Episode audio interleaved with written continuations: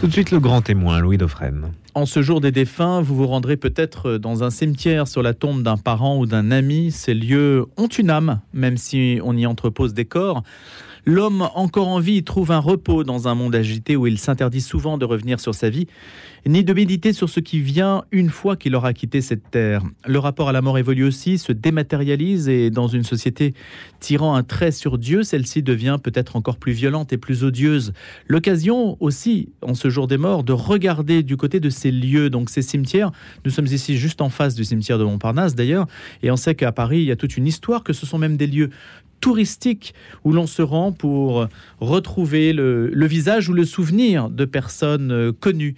On peut déambuler aussi à loisir avec une certaine mélancolie, ce que fait d'ailleurs notre auteur qui nous accompagne ce matin dans cette réflexion, Marc Fodo, aux éditions Armand Collin, publie Les cimetières, des lieux de vie et d'histoire inattendues, avec une belle photo d'ailleurs d'une église et de, ce cimetière qui entoure l'église, hein, l'image un petit peu idéale de la cité terrestre qui se prépare à la cité céleste. Il est ancien architecte et Marc Fodo a dirigé le service des cimetières de la ville de Paris. Bonjour Marc Fodo. Bonjour. Est-ce que vous avez une concession familiale d'ailleurs, vous-même? J'ai une concession familiale euh, à Tarbes, où je suis né. Voilà, et vous y tenez, c'est-à-dire le lieu où vous serez enterré, c'est quelque chose qui compte? Oui, bien sûr. On peut dire qu'on est... Parce qu'on ne sait pas, souvent on peut être enterré dans le lieu de sa commune, de sa commune où l'on vit, habituellement c'est ça, ou sa commune d'origine. On peut oui, choisir. Absolument.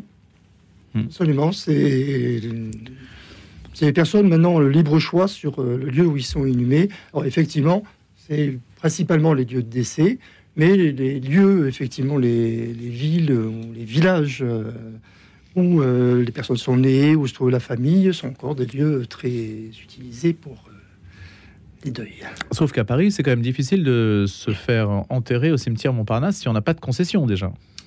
Oui, alors il y a plus de place, nous dit-on. Ce qui est vrai, mais c'est le problème des cimetières parisiens presque depuis leur euh, existence. Alors, je dis existence, je parle du début du 19e siècle, puisque tout ce qui a été cimetière a euh, été revisité par le décret napoléonien. Et aujourd'hui encore, on vit euh, avec les règles qui ont été posées à cette époque. La plupart des dispositions qui ont été prises par ce décret sont toujours en vigueur. Alors, Paris été, comme dans les autres grandes villes, on a fermé tous les petits cimetières qui se trouvaient à l'époque dans euh, la ville pour les mettre à l'extérieur. Ça, c'était la résultante des problèmes, euh, on va dire, d'hygiène, de, de, salubrité qui existaient dans les cimetières, puisqu'on s'était quand même bien rendu compte que euh, vivre, faire cohabiter les morts et les vivants posait des problèmes euh, tout bêtes, euh, effectivement, de, de salubrité, de salubrité publique. publique. Bon, le point principal a été quand euh, un mur euh, du cimetière des Saints-Innocents s'est effondré et que euh, plusieurs, des dizaines de cadavres se sont retrouvés euh, dans, les, dans un magasin qui était à côté de, des lieux. Louis XVI, du coup, a fait fermer le cimetière et c'est là que les, on a transféré dans les catacombes tous les restes qui, qui ont resté. Voilà. Marc Fodo, vous dites oui, allez-y. Non, juste pour dire, euh, la ville elle a grandi. Donc à cette époque-là, on avait défini trois grands cimetières pour Paris euh, le Père Lachaise, Montparnasse, Montmartre. Et puis euh, il y a eu la, les communes. je vais dire de, de, la petite ceinture, mmh. on la petite couronne, la petite couronne, ont été absorbées par Paris donc Grenelle, euh, Charonne, etc. Donc ça, ces cimetières s'y sont raccrochés, mais il y avait déjà des gens qui étaient inhumés là. Et donc, avant même la fin du 19e siècle, il fallait déjà trouver d'autres lieux, et c'est là que Paris a commencé à avoir des grands cimetières dans des communes qui n'étaient pas les communes de Paris. Donc le problème de trouver des places à Paris, il existe depuis quasiment la deuxième moitié du 19e siècle. Et on ne peut acheter une place hein, dans un cimetière. Hein. Vous avez vu une petite annonce une fois, vend euh, place euh, dans un caveau familial. Ah tout à fait. C'est une c'est hors commerce. Voilà, c'est hors commerce. On ne peut pas vendre. Euh, on ne peut pas vendre une place. On ne peut pas vendre une sépulture. Pourquoi? Parce que l'on considère que justement on ne peut pas rendre, faire rentrer la finance dans ce, ce sujet. C'est quelque chose d'intemporel. vous avez de le cimetière du Montparnasse dont vous venez de parler, euh, il y a le baiser de Brancusi. Oui. le baiser de Brancusi, c'est un exemple parfait parce que euh, donc c'est une jeune fille qui euh, s'est suicidée d'amour, euh, qui venait euh, de Russie. Euh, ses parents sont venus pour l'inhumer, ont acheté une concession à Montparnasse. Et sur cette concession, ils ont voulu avoir une stèle avec une sculpture qui a été le troisième baiser réalisé par euh, Brancusi. Pendant euh, un siècle, on n'a plus entendu parler de, quiconque. C'était, ils avaient acheté euh, une concession perpétuelle. Et puis, au début de ce siècle-ci, on a vu des personnes qui effectivement habitaient en Russie faire valoir leurs droits sur la concession. Et ont fait euh, ce qu'ils voulaient. Ils avaient été trouvés par un marchand d'art qui avait remonté la, liste familiale. Et leur but, c'était de pouvoir reprendre le baiser pour le vendre, puisque un Brancusi comme celui-là, on peut penser qu'il qu'il vaudrait aujourd'hui entre 50 et 70 millions d'euros. Euh, et donc, il y a eu un bras de fer qui a été tranché par le Conseil d'État et qui a dit que la sculpture ayant été achetée pour être fixée sur la tombe ne pouvait plus quitter la tombe. Et donc, cette, euh, cette volonté de rendre, euh, de financer le, le baiser de Brancusi euh, a été rejetée et le baiser reste. Et les le œuvres d'art restent dans les cimetières et ne sont pas destinées à, à être l'objet d'un marchandage. tout à fait. C'est ça qui est important, Marc Faudot. On peut d'ailleurs, vous le dites, hein, vous le précisez, puisque c'est une forme de dictionnaire, vous l'avez, donc une quantité d'entrées sur les aspects euh, souvent insolites d'ailleurs des cimetières. On verra d'ailleurs le mot fossoyeur, par exemple, des mots qui avaient une connotation négative, aussi charnier avait une connotation négative et euh, une positive ou neutre aujourd'hui, c'est plutôt négatif. Le, euh, qu'est-ce que je veux dire? Là On peut faire une tombe, on peut faire ça, enfin, organiser, sculpter son, sa mise en bière de manière euh, tout à fait autonome, libre. Enfin, on peut avoir une tombe, en tout cas, de libre inspiration. Oui, c'est cela. C'est-à-dire qu'il y a L'architecture. il y a des règles qui sont obligatoires. Par exemple, le, le cercueil est une obligation euh, Ça, en. France. Voilà. Mais ensuite, sur la concession, On fait ce qu'on achetée, On fait ce qu'on veut. Les seules limites sont, et à Paris, euh, on les ressent quand même, quand il, euh, on est dans des espaces, soit espaces protégés, soit euh, à côté de tombes qui sont classées monuments historiques. Là, il peut y avoir quand même un petit peu de, oui, d'obligation euh, sur le type de, la tombe, les pierres, etc. Mais autrement, le seul contrôle, c'est que par le maire, c'est que euh, il peut faut pas que ce soit dangereux. Donc, si vous avez quelque chose de, qui coupe, qui taille, où on peut se faire mal en passant, Hmm. euh, là, on peut interdire effectivement. Et euh, il ne faut pas non plus que ça porte atteinte euh, aux bonnes mœurs et, à- et à- au, au rapport public. Par exemple, on ne peut pas. ça a existé il y a fort longtemps. mort, mort aux flics, ce genre de choses ne serait Oui. refusé, bien sûr. Ne pas insulter les corps constitués. On peut mettre n'importe quel épitaphe? Ben, sous ces réserves-là, oui. Mais parfois, j'ai vu dans les cimetières des épitaphes un petit peu baroques, hein, et vraiment, euh, peut-être, je ne sais pas si c'était contestable, mais en tout cas un peu ironique. J'ai vu une fois euh, Rendez-vous au bar, par exemple. hein. Oui, quelqu'un tout à qui avait fait, mis mais ça sur sa tombe. Alors ça, libre- qui décide de ça Ça, c'est totalement la, la libre inspiration. Laissé au libre cours de. Oui, tout à fait. Alors, le maire doit donner son accord, Oui. mais il ne peut refuser que dans les conditions que j'ai expliquées. Hmm. Donc, euh, rendez-vous au bar euh, Pourquoi pas ne porte pas atteinte. voilà. La liberté donc d'organiser sa sépulture comme on l'entend. Marc Faudot, sur euh, le mot de fossoyeur justement, vous dites, euh, je voudrais vous faire un peu commencer avec ça parce que vous avez une entrée qui nous dit sur ce mot-là qui a plutôt une, connotation, euh, vous vous attardez d'ailleurs assez longuement là-dessus, c'est le métier emblématique du cimetière, mais c'est aussi le plus mal connu. Pourquoi? Les fossoyeurs, ils sont apparus euh, dans les grandes villes avant, euh, et même jusque euh, dans la première partie du XXe siècle, dans les petits villages, etc. On se passait de, fossoyeurs. Mais les fossoyeurs, ils sont apparus dans les grandes villes, également sous la pression qu'il y a pu y avoir des épidémies. et dès le début, ils touchaient les morts. Ils ont un rapport avec les morts. Et ça, ça les a fait rejeter. Ils étaient regardés un peu comme le bourreau. Et c'est des gens qui effectivement ont été toujours un peu mis à l'écart. Ce qui est assez frappant aussi, c'est que euh, les fossoyeurs parlent quasiment jamais de ce qu'ils font. Euh, c'est un métier un peu secret. On ne dit pas qu'on est fossoyeur. Euh, Mais c'est un métier à plein temps. Hein. Et c'est un métier absolument à plein temps. Et c'est un métier très difficile, ce que j'essaie d'expliquer. C'était très difficile parce que c'est physiquement quelque chose de pas facile. Euh, fossoyeurs, euh, ils portent des charges lourdes, c'est également eux qui démolissent euh, les monuments quand ils ont été abandonnés. vraiment, c'est eux qui descendent quand il y a des exhumations ou des de, demander. c'est eux qui descendent pour ressortir les, ossements. et c'est quand même très dangereux. Dans les cimetières parisiens, vous avez des caveaux qui descendent à 15 mètres, 20 mètres. Hein. vous imaginez un petit, Mmh. petit trou, euh, vous êtes 20 mètres en bas et il faut tout ramasser euh, proprement, euh, etc. Et puis au-delà de ça, il y a également l'aspect qu'ont un peu tous les gens qui sont qui travaillent dans les cimetières psychologiques. c'est pas rien de d'inhumer, de voir les familles en pleurs, les familles en détresse. sur une vie, c'est quelque chose de lourd. Hmm. Euh, Marc Fodo, il y a le vocabulaire aussi des fossoyeurs. Hein. c'est quasiment une corporation qui a aussi euh, son, son vocabulaire, son glossaire. Quand une tombe est ouverte, ça doit être euh, fait sous la surveillance d'un agent public. oui.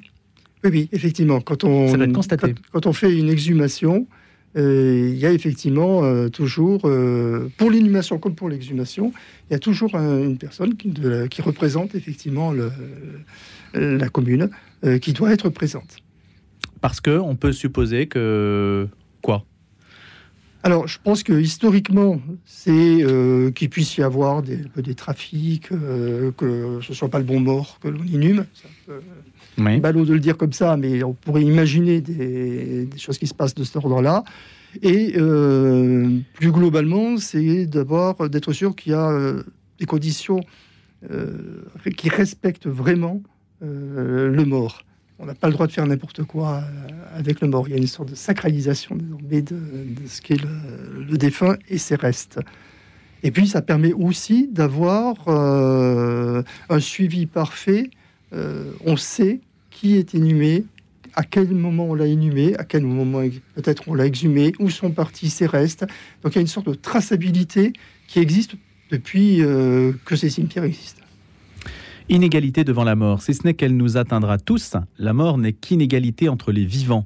De la naissance à plus de 100 ans, elle nous prend à tous les âges, sans raison particulière. Certains partent doucement dans leur sommeil, d'autres vivent longtemps dans la souffrance. Il est des morts paisibles et des morts horribles. Il n'y a pas plus d'égalité après la mort. Nul ne sait quand notre dépouille disparaîtra, sauf à faire disperser ses cendres, ni quand notre souvenir s'effacera. Et ceci n'a aucune importance, écrivez-vous. Il y a des histoires aussi touchantes hein, dans votre euh, livre, Marc Fodo. Euh, je ne vais pas lire l'intégralité, mais la famille W, vous dites la vie peut être aussi une saloperie hein, pour des gens, et ça se voit à travers les cimetières. Vous allez vous régulièrement euh, sur une tombe encore? Au cimetière Montparnasse d'ailleurs. Hein? Tout à fait. C'est une vieille histoire maintenant, puisque c'était il y a au moins 20 ans. Et je n'étais pas encore euh, responsable du service des cimetières, mais je m'y promenais avec mon épouse. Puis on a été accroché euh, par le regard, euh, parce qu'on a vu une, photo, on s'est approché, et c'était une gamine, une douzaine d'années, qui était morte et qui était resplendissante, bien sûr, sur la photo. Et en fait, en regardant la stèle, on, s'apercevait que c'était le troisième décès. Cette famille a eu trois enfants et les trois enfants sont morts. Et c'est la première, euh, la première de la, qui est née, qui est la dernière à être morte. Et j'ai pensé à, à, ces enfants et, à ce couple. Je ne sais pas si le couple existe encore, parce que souvent, les morts d'enfants, ça fait exploser les, les, couples. Que vous ne connaissiez pas Je ne connais absolument pas. Je ne connais absolument pas ces personnes. Mais ça m'a beaucoup touché. Et donc, chaque fois que je vais au, cimetière Montparnasse, euh, je vais sur cette tombe que j'ai vue évoluer. La photo a disparu. On a bien vu que petit à petit, euh, l'entretien était un peu moins, moins fréquent. Puis, il n'y a pas très longtemps, il y a eu un nom qui s'est rajouté, qui est le père de ses enfants. Et donc, je pense aussi à cette, euh, à cette mère qui se retrouve finalement toute seule aujourd'hui. C'est une histoire en fait qui s'écrit dans une forme d'anonymat, mais le cimetière tisse une relation intense même si on ne connaît pas les gens. C'est ça, aussi la force. Bien sûr. Si on veut l'assistance d'un prêtre dans un cimetière qu'on va voir euh, à l'accueil et qu'on demande, bah voilà, euh, pour X raisons, le cimetière euh, de la ville de Paris vous donne des coordonnées automatiquement. C'est prévu par la il donnera l'autorisation, il n'y a pas de être coordonné, mais il, va, pardon, il va donner l'autorisation, effectivement, que le prêtre accompagne. Et, mais si on veut même l'assistance, qu'on n'a pas de. Est-ce que le cimetière renvoie vers l'Église catholique, par exemple, ou une autre confession? C'est totalement laïque? C'est totalement laïque. la subtilité, si je puis dire, des cimetières, c'est que le cimetière est totalement laïque, mais que la concession appartient à celui qui ou à celle qui l'a acheté, et donc là, euh, et qui a le droit d'exprimer toutes ses croyances. Donc, évidemment, euh, elles peuvent être religieuses. Euh, on en a vu apparaître dans l'après-guerre aussi, qui étaient des francs-maçons. Euh, qui étaient interdits de cimetière avant. Voilà. Avec les suicidés, les, etc. Donc il y a vraiment une, séparation, mais par contre, on a parfaitement le droit, effectivement, euh, de demander à un prêtre de venir euh, pour les obsèques. La, la logique du carré, c'est d'où vient-elle cette logique du, du, carré, du carré confessionnel? Alors, euh, le carré, c'est souvent la forme qu'a pris, euh, c'est matérialisé, si je puis dire. C'est-à-dire que les tombes, il faut bien qu'on puisse passer entre les tombes, et puis on fait des espèces de regroupements pour avoir les possibilités de faire passer des engins d'entretien. Hmm. Non, mais je parlais du carré, un carré musulman, un carré juif, des carrés confessionnels. Les carrés confessionnels, ça c'est un sujet très délicat, puisque effectivement, la, le cimetière est laïque et puis, on a vu apparaître, euh, ça s'est construit petit à petit, hein, cette, euh, cette, notion. On a vu de plus en plus apparaître des demandes de communautés euh, qui demandaient être regroupées. Donc, ça a été notamment pour la communauté juive, puis un peu après pour les musulmans. Je un peu après, puisqu'on a considéré pendant longtemps que les musulmans venant d'un pays euh, y retourner. Et donc, il n'y avait pas trop à s'en préoccuper. Pour être enterré en terre islamique. Et euh, l'idée, c'est donc de permettre des regroupements par, effectivement, croyance, alors que la loi l'interdit totalement.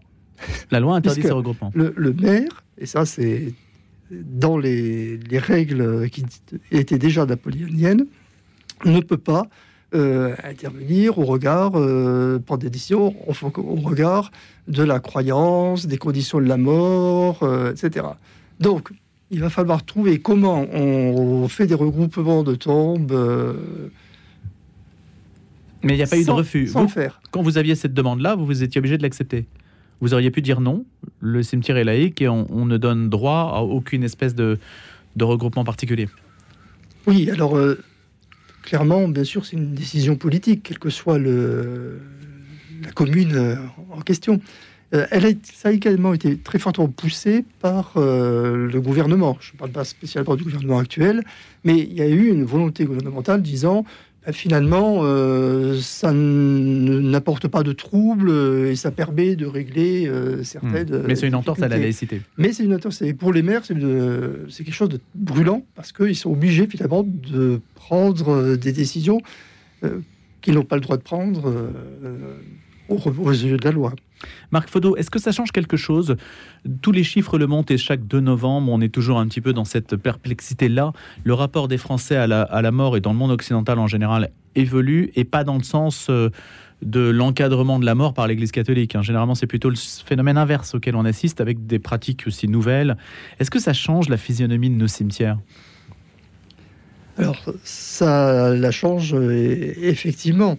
Euh, la bascule s'est faite dans les années, euh, moi je sais, situe entre 1960 euh, jusqu'à 1980.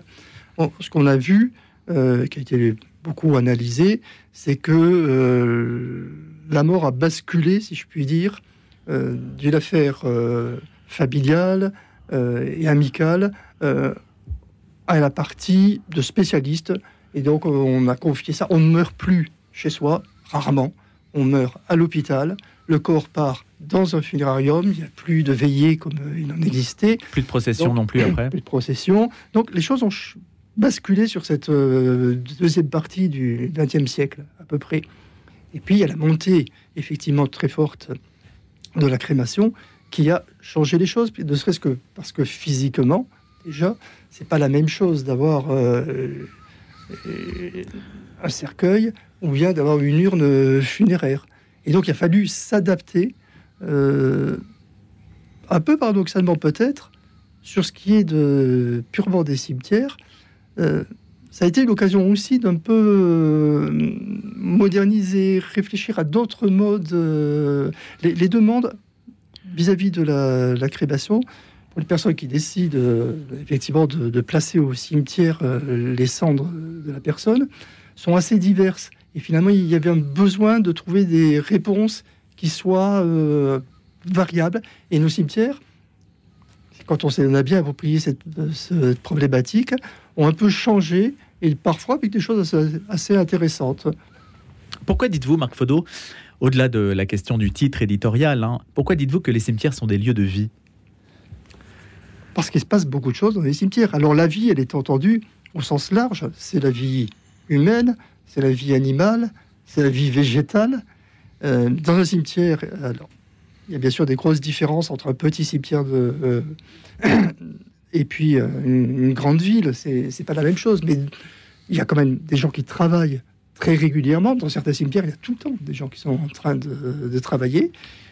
Comme vous l'aviez dit, on se promène dans les cimetières et même si ça a beaucoup diminué, ça existe toujours. Les gens, il y a encore toujours beaucoup de gens qui se rendent sur leur tombe. Ils sont très attachés. Dans les provinces, euh, enfin dans les provinces en région, euh, on est très dans les villages, on est très attaché à l'église et au cimetière, même si on n'y va pas nécessairement à l'église. Hein. Absolument. Et euh, le fait de de s'approprier le, cimetière pour une déambulation, pour une réflexion, c'était l'objet du également des nouvelles règles napoléoniennes. Hein. Ça a été d'ouvrir le cimetière également à euh, la promenade. Et également, c'était vu comme un peu un moyen d'édification, parce que les gens allaient lire ce qui avait été gravé sur les tombes et combien. Euh, c'est un peu une leçon, qu'est-ce qu'il faut être pour euh, réussir sa vie et donc probablement pouvoir aller au paradis. mais du coup, ces, ces pierres ont été faits pour la première fois pour les vivants. Et ça sert à ça, en fait, effectivement, aussi. aussi aussi. On a tendance peut-être à l'oublier. Merci Marc Fodo. Je rappelle que vous avez dirigé les cimetières de la ville de Paris et que ce dictionnaire des cimetières, qui s'appelle donc des lieux de vie et d'histoire inattendue, les cimetières tout simplement, aux éditions Armor Collin, mérite euh, d'être lu, en particulier ce jeudi 2 novembre, jour de commémoration des fidèles défunts. Je vous souhaite une excellente journée.